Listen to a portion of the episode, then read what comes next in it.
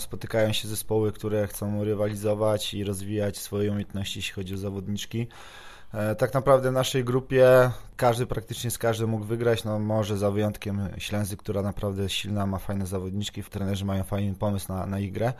No ale to są wyrównane mecze, dziewczyny rywalizują, czasami jeden, dwa błędy mogą zaważyć o tym, że się przegra wysoko albo wygra minimalną ilością punktów, więc to jest jak najbardziej rozwijające dla tych dziewczyn. Pierwszy turniej w Gdańsku, rozegraliście tam cztery spotkania, jedno z nich właśnie ze Ślęzą przegrane, poza tym e, przegrany także jeden pojedynek, dwa mecze wygrane.